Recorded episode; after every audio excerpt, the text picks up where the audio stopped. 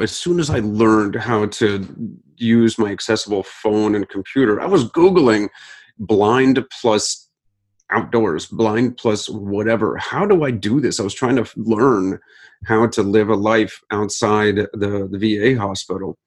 And uh, one name kept popping up, and Eric Weinmayer. And he was the uh, the first, and I still, I believe still, the uh, only blind person to ever climb Mount Everest.